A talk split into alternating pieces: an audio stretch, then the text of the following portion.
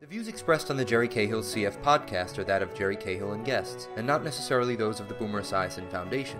Nothing on the Jerry Cahill CF podcast should be considered medical advice. Such advice can only be given by a physician who is experienced with cystic fibrosis. The Boomer Esiason Foundation, Jerry Cahill and guests cannot be held responsible for any damage which may result from using the information on this podcast without the permission of your medical doctor. You're listening to the Jerry Cahill CF podcast presented by the Boomer Esiason Foundation and jerrycahill.com. Welcome to Jerry Cahill's Living, Breathing, Succeeding podcast series.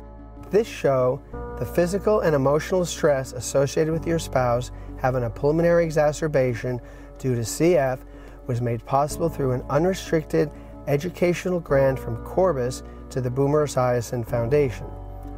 Today you'll meet Tom Kaminski, his wife Lynn, and their 17 year old son JT, who live in New Jersey. Tom grew up in Lodi, New Jersey, graduated from Montclair State College, and is currently a helicopter traffic reporter for WCBS News Radio. Tom has been happily married to his wife Lynn for 27 years, and they are very proud of their son JT, who attends Seton Hall Prep. It's an honor to be speaking with Tom and his family today as he shares some of his experiences as a spouse, watching Lynn go through many pulmonary exacerbations from the physical and emotional side of cystic fibrosis. My name is Tom Kaminski. I am the helicopter traffic reporter for WCBS News Radio 880 in New York City. My wife Lynn and I have been married for 27 years. We have a 17 year old son, JT. I found out that Lynn had cystic fibrosis probably on our third date. Uh, we were both falling for each other very hard. And Lynn said to me, Before this goes any further, I need to tell you something. Um, she told me that she had cystic fibrosis. Now, I had heard of it, but I didn't know anything about it. The only thing I knew was very cursory, and the only thing that I really did know about cystic fibrosis was that people died from it very young. Uh, as our marriage went on, uh, the main thing that had happened was that she would have a pulmonary exacerbation. The first sign that I would get was I would make her a cup of tea and she would say, No, I don't want that. Um, it then would progress to just, I have no interest in eating. So I started calling that the no eating days. My appetite would go away. I, I didn't have any appetite at all. Uh, and I knew I had to eat to, to maintain my weight and to just have energy. So I would have things like Ensure and you know just like uh, supplemental drinks, and um, I try to eat easy things because I just didn't want the I just didn't want to waste my energy trying to eat. When Lynn was on antibiotics, when they started to work, uh, it was a complete change. She was able to do things. She was able to eat. She was able to sing. She was able to breathe which was the main thing that she couldn't do before the IVs began. So there was absolutely a change as, as soon as she started on them. As things progressed and her disease progressed, those periods of normalcy got shorter and shorter and shorter. And the IVs and the other treatments that she were doing became less and less effective. At night, of course, there were coughing spells all night, but just I would I could hear the crackle. Uh, as I'm lying in bed and it's quiet, all I hear is this crackle. And as it would get worse and worse, that's that's when I knew I, I would I would lay in bed and just think to myself, it sounds like she's drowning. Every time I take a breath in, um, it's just very labored. It's just very labored and um, and it's just full of, you know, all the, the, the gunk that was in my system and in my lungs and in all the airways. It was just multi. I could feel. It was almost like I could feel it multiplying. All of the pulmonary infections, after a while, really kind of took their toll on all of us. The thing I didn't anticipate going into something like this was the amount of loneliness I was going to feel. I would walk our dog, and I would see an older couple in our neighborhood walking hand in hand, just out for a walk. And I would look at them and I would think to myself, that is never going to be us.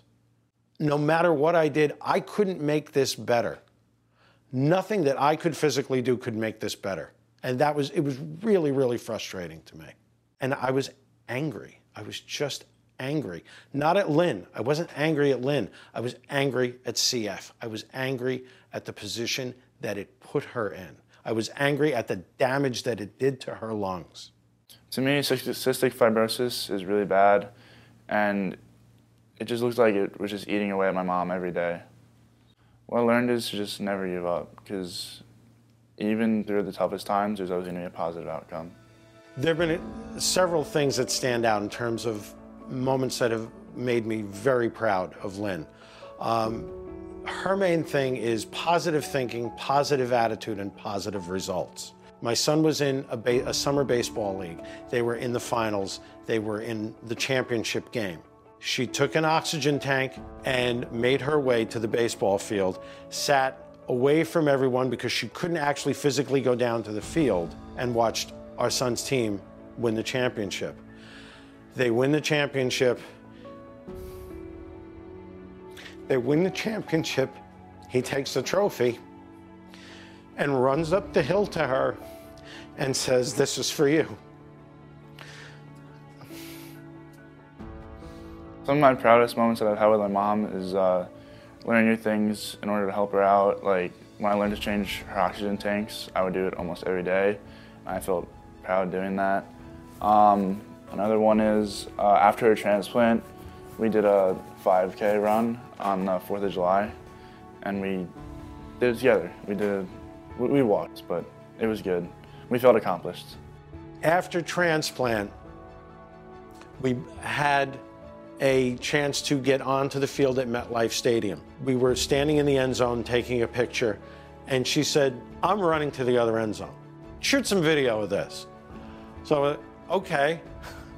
She starts at one goal line, runs 100 yards down to the other end zone, gets into the end zone, spikes the ball. That's the thing I'm proudest of about Lynn is her resilience. She does not give up. She's never given up. Even at when even when things were at their darkest and when she was as sick as she could possibly be, waiting on the transplant list, 20% lung function. The other lung completely collapsed because of all of the infections that she had had. She never gave up. She had a positive attitude. I would tell a caregiver or someone who is the spouse of someone with CF that all of those things that you're feeling the fatigue, the anger, the resentment all of that is okay. All of that is okay because we've all gone through that. It's also really important for you, the caregiver, to take care of yourself, to allow yourself hobbies, to allow yourself something to do other than just your caregiver role. Because if you don't take care of yourself, you will be absolutely no good to the person that you're trying to take care of. I'm really thankful for the doctors and the treatments and the research that has gone in to battling cystic fibrosis and has allowed my wife and so many others the chance to have as close to a normal life as you can have and to have as many days as you can possibly have. I'm thankful for my parents just to be here, especially my mom. I don't know what I'd do without her. I'm thankful for my life. I'm thankful for um, my son and my husband. I'm thankful for the support that I receive, and I'm just thankful for everything that I have. Um, I, I, I, we have so much, and yet Tom and I have always said I, I could live in a box as, with, with my husband and my son as long as we're, we're together. Family is most important. The people that I, that I love and that love me are the most important. I am happy with my life. Even on the days that are not great, I'm, I'm satisfied and I'm happy because I have my wife with me.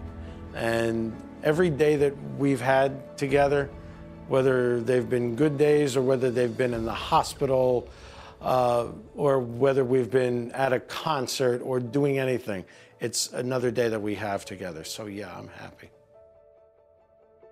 We hope you enjoyed the CF podcast. Be sure to like, subscribe, and hit that notification bell on the Boomer Esiason Foundation's YouTube channel so we can keep you up to date on our latest educational programs for the cystic fibrosis community.